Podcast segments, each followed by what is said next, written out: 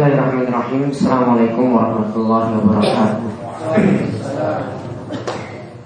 Alhamdulillahirrahmanirrahim Hamdan kathiran tayyiban barakan fi Kami yuhibu rabbuna wa yarda Wa ashadu an la ilaha illallah Wahdahu la syarika lah Wa ashadu anna muhammadan abduhu wa rasuluh Allahumma salli ala nabiyina Sayyidina Muhammad Wa ala alihi wa man tabi'ahum bi ila yamiddin Allahumma anfa'na bima 'allamtana wa 'allimna ma yanfa'una wa zidna ilma.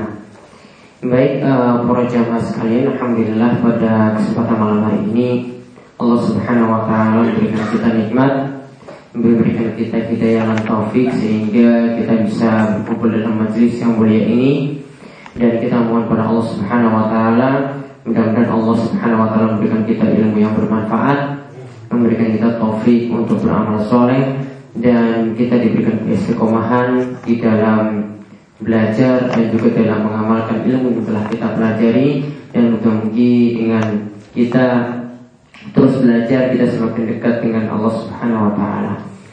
Baik, uh, pada kesempatan malam hari ini dan kesempatan seterusnya insya Allah kita akan mengkaji dua kitab sekaligus yaitu yang pertama kitab Masailul Jahiliyah karya Syekh Muhammad bin Abdul Wahab yang meninggal dunia tahun 1406 Hijriah di mana pembahasan kitab Masail Jahiliyah ini kita melanjutkan pembahasan uh, sebelumnya yang, yang dulu kita kaji di Chandran dan nanti setelah itu kita akan melanjutkan pembahasan kitab Bulughul Maram ya dengan pembahasan yang ringkas pula.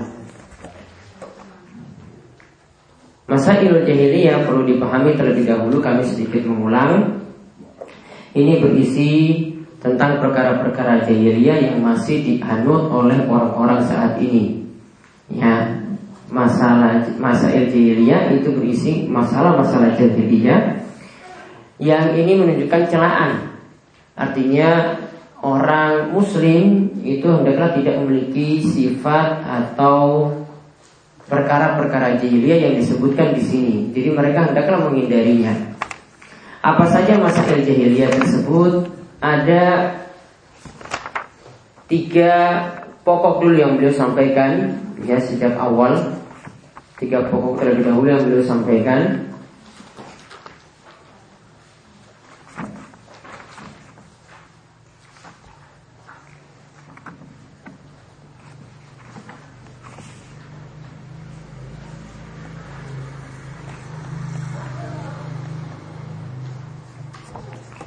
Yaitu masa jahiliyah yang pertama yaitu berdoa atau beribadah kepada wali dan orang soleh.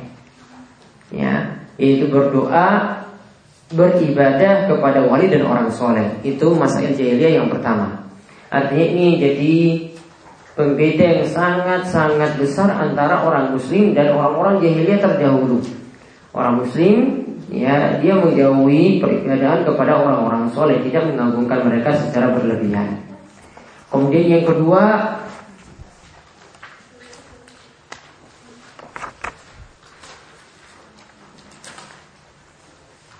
bahwasanya orang-orang jahiliyah mereka itu terpecah belah dalam ibadah dan juga cara mereka itu beragama. Mereka tidak bersatu.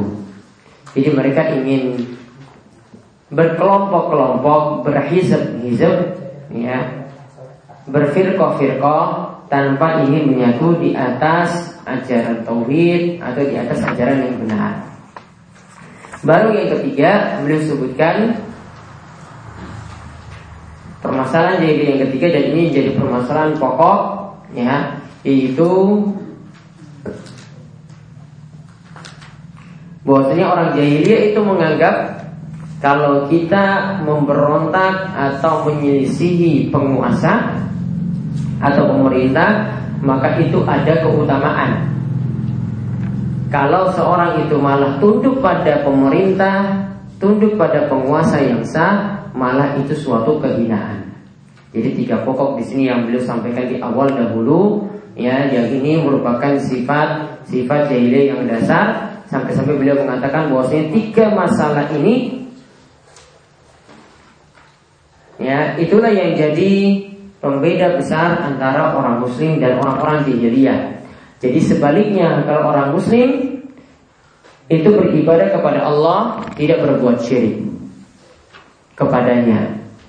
Kemudian yang kedua berarti orang muslim itu bersatu menginginkan persatuan tidak menginginkan perpecahan.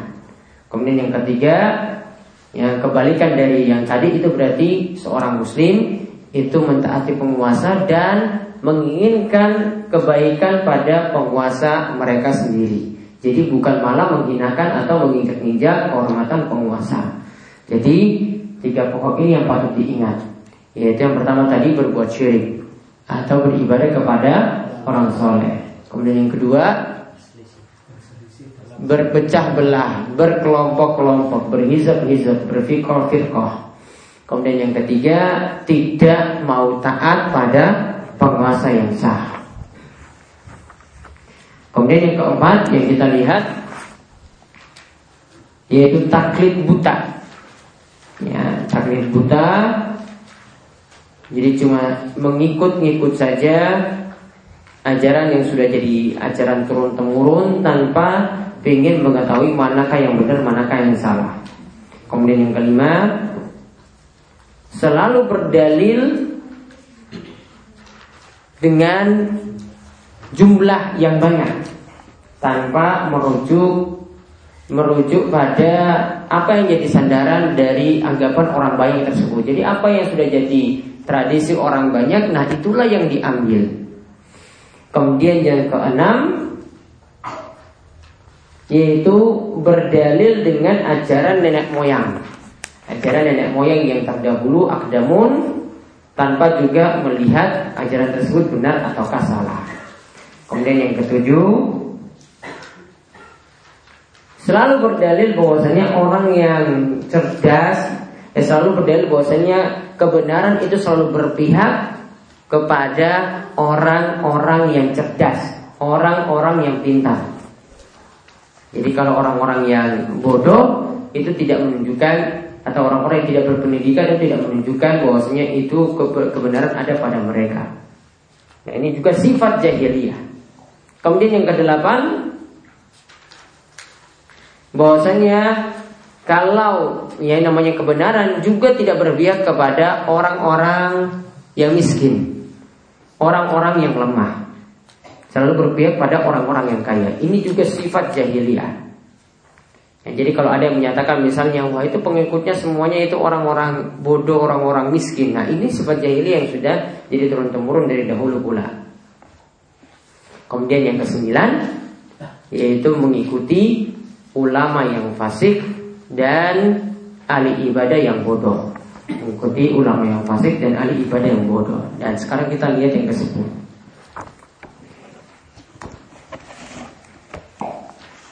Yaitu di antara sifat jahiliyah lagi yang ke-10 Beliau katakan Romyuhum ahli din bikillati fahmihim wa adami hifzihim Yaitu Orang jahiliyah itu punya sifat Mereka selalu menuduh Orang yang paham agama Itu dituduh kurang pemahamannya. Ya kurang pemahamannya.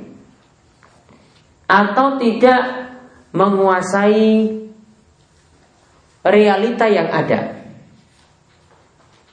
Jadi sekali lagi Ya, orang jahiliyah selalu menuduh kalau ada orang yang paham agama memutuskan suatu masalah itu selalu dianggap ini orang ini nggak tahu. Ya ini orang ini terlalu ya orang ini sedikit sekali pemahamannya. Jadi ulama dituduh itu sedikit pemahamannya dan kurang paham realita. Syekh Muhammad mengatakan al istidlal ala butlanid-din bi qillati afhami ahlihi wa adami hifzihim. Yaitu sifat jahiliyah itu adalah selalu berdalil bahwasanya kebatilan suatu ajaran itu dinilai itu dari itu dilihat dari ulama di mana mereka itu kurang pemahaman agamanya dan kurang mengetahui realita yang terjadi. Ini sebagaimana perkataan ya kaum Nuh terdahulu bahwasanya pengikutnya yang mengikuti kebenaran itu dikatakan badiyar ra'yi. Yaitu mereka hanya di kebenaran itu diikuti oleh orang-orang yang tidak punya pemahaman. Maka keterangannya sekilas apa yang beliau maksudkan dalam masalah yang ke-10 di sini yaitu ketika Allah Subhanahu wa taala menjelaskan tentang kaum Nuh di mana Allah Subhanahu wa taala menerangkan tentang mereka mengatakan tentang mereka wa ma nara kattaba'aka illal ladzina hum ardalun aradiluna. Badiyar ra'i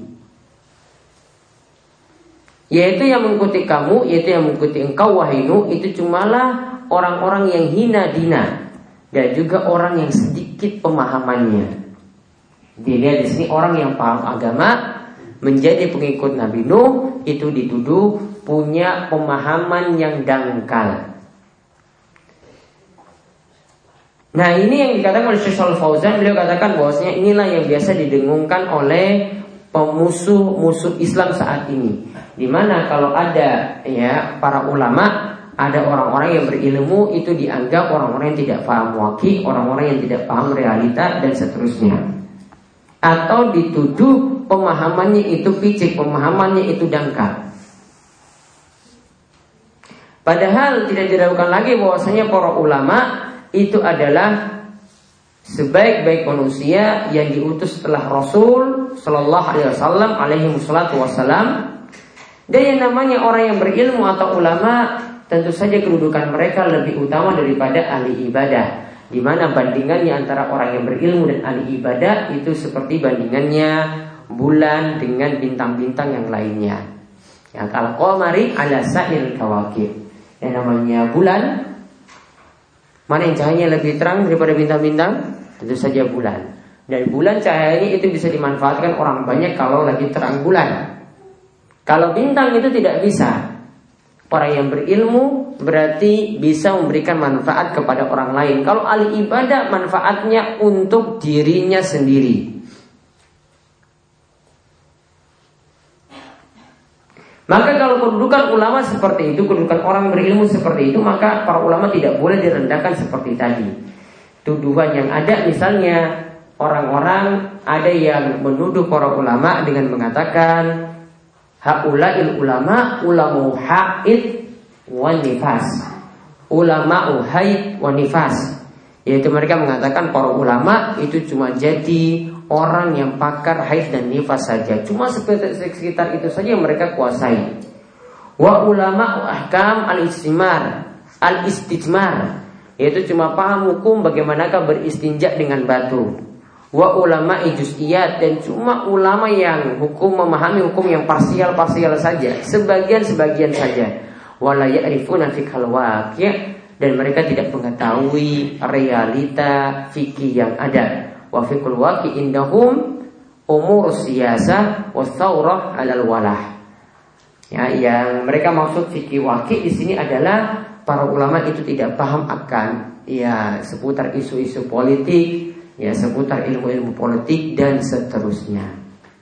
Intinya kalau ada yang menuduh seperti itu berarti tuduhannya sama seperti orang-orang jahiliyah. Kemudian yang ke-11 dan yang ke-12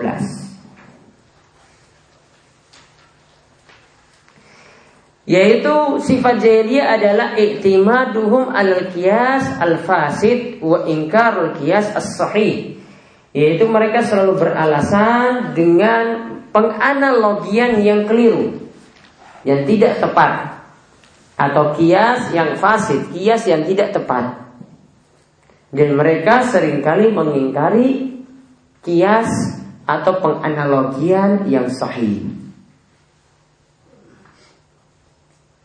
Nah ini kata Syekh berikutnya beliau katakan al istidlal bil kias al fasid. Orang-orang jahiliyah itu selalu beralasan dengan kias analogi penyamaan yang keliru. Seperti misalnya orang-orang musyrik itu mengatakan kepada Nabi, In antum illa basyarum misluna. Engkau wahai Nabi, kalian itu cuma manusia semisal kami. Kalau kalian itu manusia, ngapain kami ikut kalian? Ngapain kita sama-sama manusia kok kami ikut ajaran kalian? Kami ingin yang diutus itu para malaikat, bukanlah manusia. Jadi ini alasan mereka menolak kebenaran. In antum illa. Jadi mereka berdalil dengan kias yang keliru. Ya, mereka samakan Nabi disamakan dengan diri mereka. Padahal tentu saja Nabi SAW punya tingkatan yang lebih tinggi karena Nabi SAW itu diberi wahyu, tidak seperti mereka.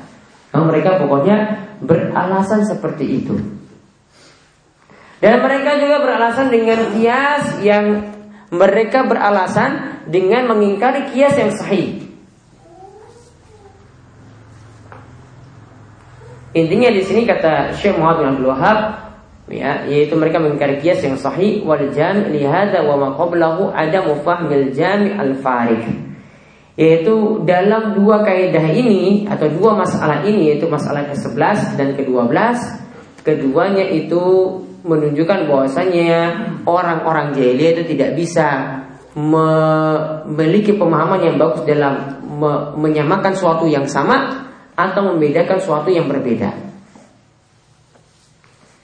Intinya tentang masalah kias, ya kias ini kata saya Saleh Fauzan itu ada dua macam.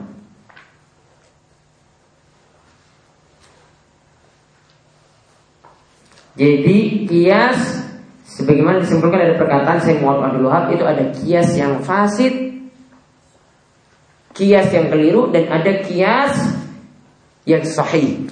Ada kias yang benar. Ingat ya dimaksudkan kias itu penyamaan sesuatu. Contoh misalnya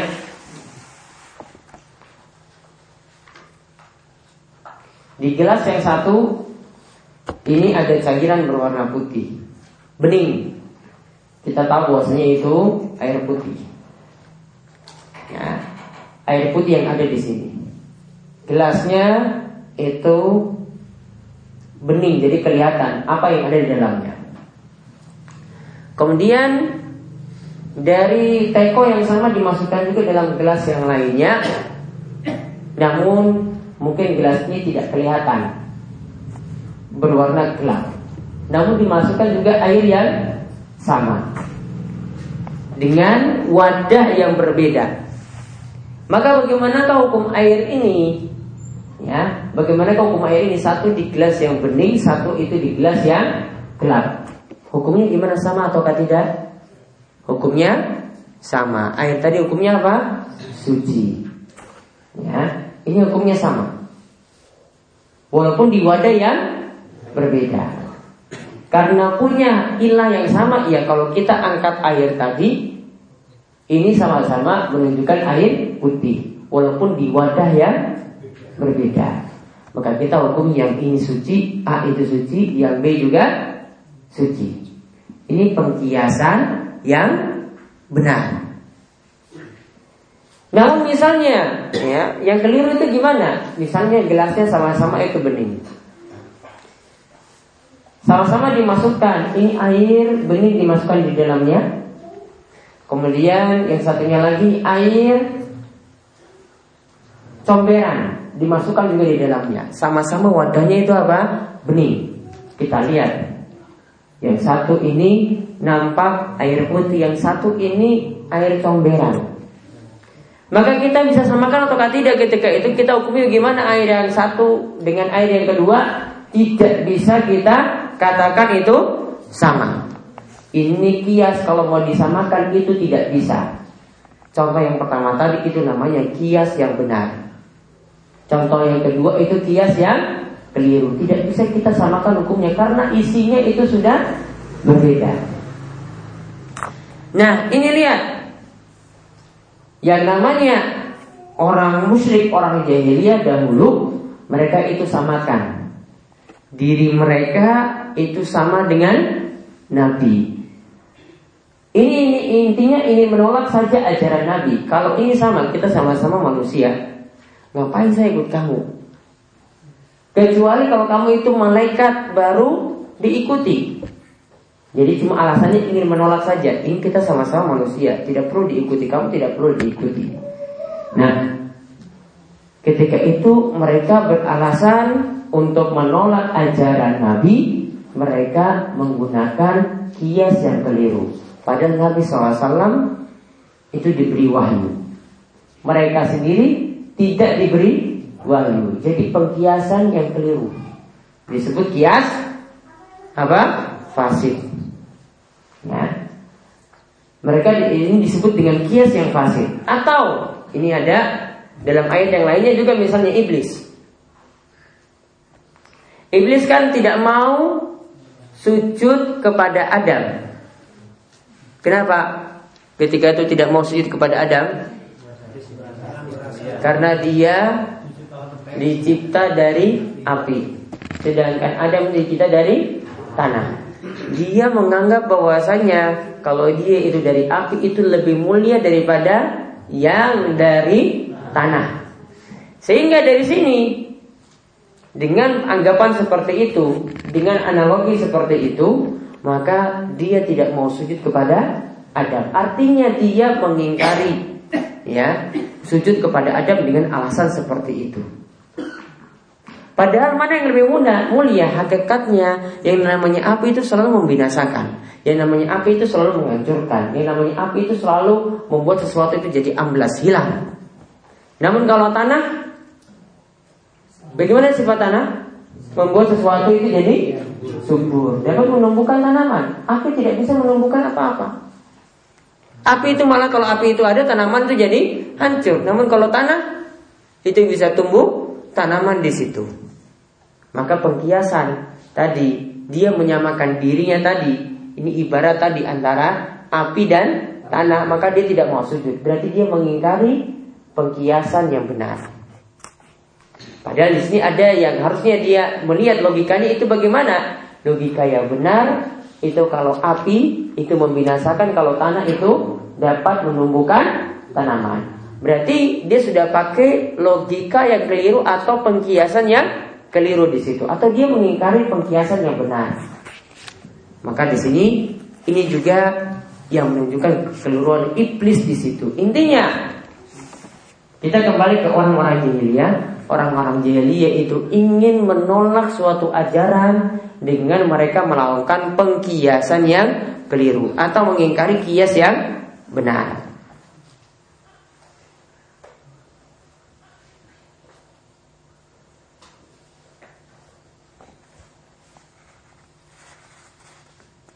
Nah sekarang kalau ada yang menanyakan, terus kenapa manusia yang diutus kepada kita, kenapa bukan malaikat? Ada yang bisa jawab? Kenapa bukan malaikat yang diutus? Kok manusia yang diutus? Ini kan yang jadi alasan orang-orang musyrik tidak mau mengikuti Nabi karena itu. Maka Allah Subhanahu wa taala itu sengaja mengutus juga golongan yang sama manusia diutus kepada manusia supaya lebih mengetahui kondisi manusia itu sendiri dan lebih memahamkan, mudah memahamkan. Kalau misalnya ada orang jauh, orang Amerika datang ke sini ingin berdakwah di Serunggo misalnya. Ya. Coba orang Amerika mau datang ke Serunggo. Gimana dia ingin menyampaikan kepada orang di Seronggo biar paham itu bagaimana? Ini pakai bahasa Inggris. Kira-kira bagaimana? Bisa nggak dakwah itu disampaikan ketika itu walaupun tidak bawa dakwah yang benar? Ini orang-orang Seronggo dalam kejahilian. Gimana ketika itu? Mudah ataukah tidak? Tidak. Dia butuh belajar bertahun-tahun dulu biar bisa menguasai kondisi yang ada di sini. Ya kan? biar bisa menguasai kondisi yang ada di sini. Kalau seandainya orang Amerika ini diutus kepada orang Amerika juga, gimana? Dia bisa menyampaikan dakwah dengan benar. Maka itulah alasannya kenapa yang diutus di tengah-tengah kita atau diutus di tengah-tengah orang musyrik dahulu juga di kalangan manusia tidak mengutus malaikat. Jadi seperti itu logikanya.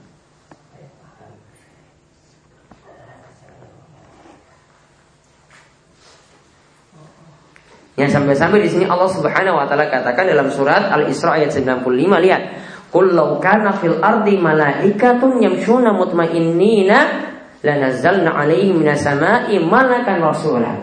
seandainya yang ada di muka bumi ini adalah para malaikat. Jadi ada di muka bumi ini adalah para malaikat yang berjalan dengan tenang. Karena sifat malaikat itu biasanya tenang, tidak terburu-buru, tidak tergesa-gesa. Seandainya yang ada di muka bumi ini para malaikat, maka Allah akan turunkan dari langit juga adalah seorang rasul juga dari malaikat. Bukan bahwa manusia ketika itu. Maka inilah alasan kenapa yang Rasul yang diutus di tengah-tengah kaum musyrikin dahulu itu diutus dari kalangan manusia. Logikanya seperti tadi saya ibaratkan kalau di sini didatangkan orang Amerika kan tidak bisa berdakwah, maka harus didatangkan juga yang punya bahasa yang sama seperti itu.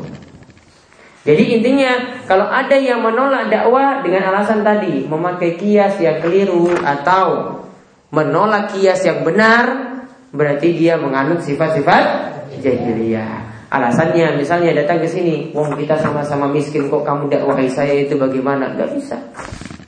Kita sama-sama kaya kok kamu dakwai saya itu bagaimana tidak bisa. Ini berarti memakai ya sifat-sifat orang jahil yang ada dahulu. Kemudian untuk permasalahan terakhir dilihat masalah yang ke-13 yaitu al-ghulu bi ahlil ilmi wasolah Sifat jahiliyah yaitu mereka selalu berlebihan terhadap orang yang berilmu dan juga orang-orang soleh. Orang yang berilmu jelas. Kalau orang soleh itu apa orang soleh? Orang soleh, apakah yang pecisnya selalu di kepala atau punya jenggot. Atau berjilbab. Atau apa yang disebut orang soleh. Para ulama itu menyebutkan dimaksudkan dengan orang soleh itu adalah al-qaim ala hukukillah wa hukuki ibadihi. Yaitu orang soleh itu adalah orang yang menjalankan kewajiban-kewajiban pada Allah dan kewajiban terhadap sesama. Yaitu kewajiban terhadap sesama manusia. Jadi dia melakukan kewajiban terhadap Allah. Hablum minallah. Dan juga melakukan kewajiban terhadap sesama. Hablum minannas. Jadi bukan hanya orang soleh itu yang sibuk ibadah di masjid. Ya para ulama di sini gariskan nih, orang soleh itu bukan hanya orang yang sibuk beribadah di di masjid. Ya taruhlah itu kewajiban dia jalankan, namun kalau dia terhadap sesama saja itu akhlaknya kurang bagus itu tidak disebut dengan orang yang soleh. Orang yang soleh punya hubungan yang baik dengan Allah. Menunaikan kewajiban-kewajiban pada Allah. Dan juga dia menunaikan kewajiban terhadap sesama. Akhlaknya dengan sesama juga baik. Bukan orang yang otaknya itu keras. Bukan orang itu yang bersikap kasar. Bukan orang yang tidak pernah nyalami orang lain.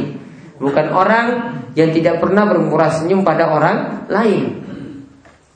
Orang soleh tadi punya dua kriteria menjalankan kewajiban pada Allah dan menjalankan kewajiban terhadap sesama. Nah ini yang dikatakan sifat jahiliyah adalah jika ada orang. Ya ini sifat-sifat orang jahiliyah dahulu. Mereka itu biasa berlebihan terhadap ahli ilmu. Terhadap para ulama. Dan juga mereka berlebihan terhadap orang-orang yang soleh. Lebih-lebih lagi ketika mereka meninggal dunia. Maka Syekh mengatakan di sini al-ghulu fil ulama wasolihin yaitu mereka itu berlebihan terhadap para ulama dan orang-orang soleh sebagaimana yang Allah sebutkan tentang ahli kitab. Allah ingatkan ya ahlal kitabi la taghlu fi dinikum wa la taqulu 'ala Allahi illa al-haqq. Wahai ahli kitab, janganlah kalian itu berlebihan dalam agama kalian dan janganlah kalian itu mengatakan tentang Allah kecuali mengatakan yang benar saja. Apa yang dimaksudkan di sini mengatakan yang benar saja? Dilanjutkan ayatnya yaitu surat An-Nisa ayat 171 dikatakan selanjutnya innamal masih wa Isa bin Maryam Rasulullah wa kalimatu alqaha ila Maryam wa ruhumin fa aminu billahi wa rasulihi wa la taqulu salasah. Orang ahli kitab itu mengatakan sesungguhnya Al-Masih Isa bin Maryam ya Ya, mereka tidak mengatakan yang benar seperti ini. Yang benar itu adalah sesungguhnya Al-Masih Isa putra Maryam itu adalah Rasul Allah, utusan Allah. Wa kalimatu alqa ila Maryam dan kalimatnya yaitu ketika itu Allah menciptakan Isa itu dengan menyebut kalimat kun ditiupkan pada Maryam. Mengucapkan kalimat kun kemudian fayakun, kemudian jadilah. Waruhumin dan ruhnya ini, ruhnya Isa inilah di antara ciptaan Allah Subhanahu Wa Taala. Fa'aminu billah Mereka itu beriman pada Allah wa dan kepada para rasulnya Dan ingatlah Jangan katakan Trinitas Jangan katakan Isa itu bagian dari yang Tiga Bapak, Putra, dan Roh Kudus Jangan mengatakan yang tiga seperti itu Maka lihat Apa yang dilakukan oleh ahli kitab Mereka berlebih-lebihan terhadap seorang nabi yaitu Nabi Isa alaihissalam. Mereka mengangkat Nabi Isa ini ke derajat Tuhan. Dengan mereka mengatakan apa? Isa itu bagian dari yang tiga. Ya, satu waktu dia itu jadi putra, jadi anak. Satu waktu dia itu jadi bapak, yaitu jadi Tuhan. Satu waktu itu jadi Roh Kudus, yaitu jadi Jibril. Jadi jadi sosok Isa sendiri ada tiga berwajah tiga. Nanti orang-orang bingung ya tadi three in one. Jadi bingung ya. Kapan Isa itu jadi putra itu kapan?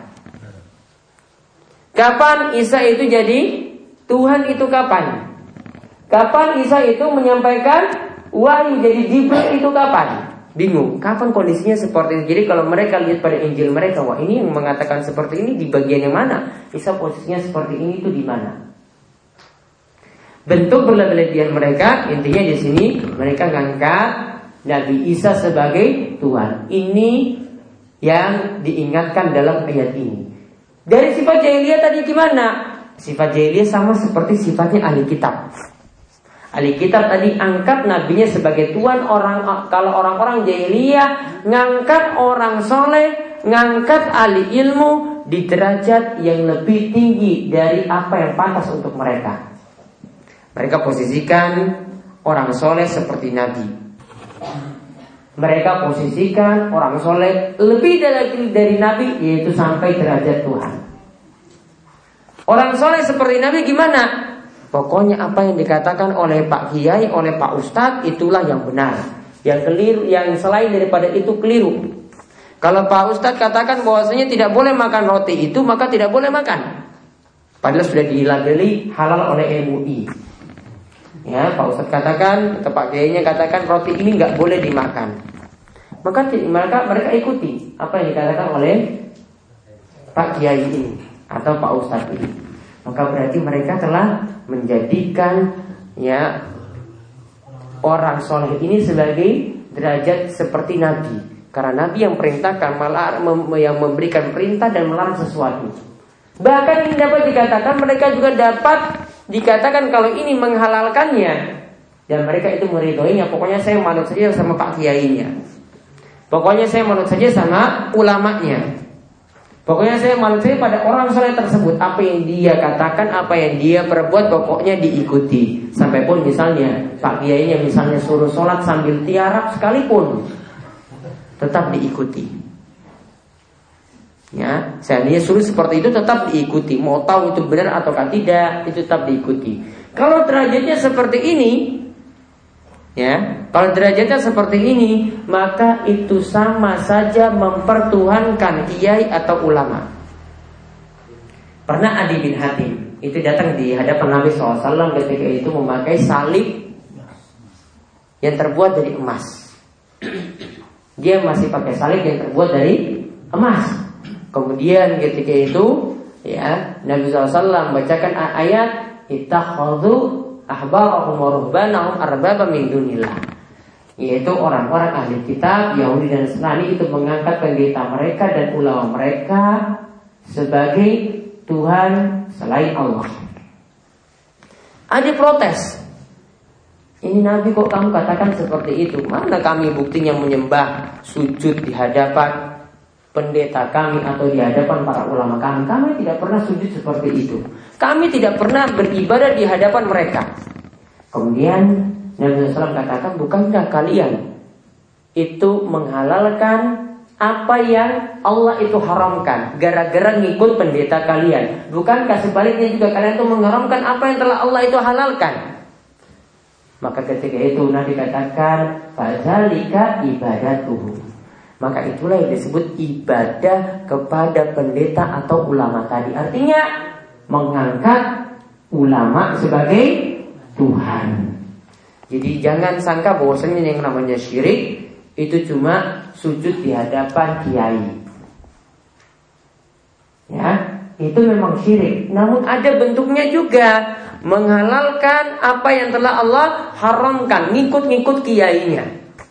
Atau mengharamkan apa yang telah Allah halalkan atau menghalalkan atau menghalalkan apa yang telah Allah haramkan. Gara-gara cuma ikut kata kiai. Ini tidak dibolehkan. Ini termasuk bentuk gulu terhadap orang soleh. Yang ini jadi ciri-ciri tadi orang-orang jahiliyah. Jadi yang kita telah pelajari pada hari ini yaitu ada empat. Yang pertama ingat sifat jahiliyah itu adalah selalu merendahkan ulama. Ya, selalu merendahkan ulama. Katakan ulama itu nggak paham wakil, nggak paham realita. Pikirannya itu dangkal. Yang kedua, selalu berpegang pada kias yang keliru. Dan yang ketiga, mengingkari kias yang benar. Baru yang terakhir tadi yang termasuk sifat jahiliyah juga adalah berlebih-lebihan terhadap para ulama dan orang saleh. Wassalamualaikum warahmatullahi wabarakatuh.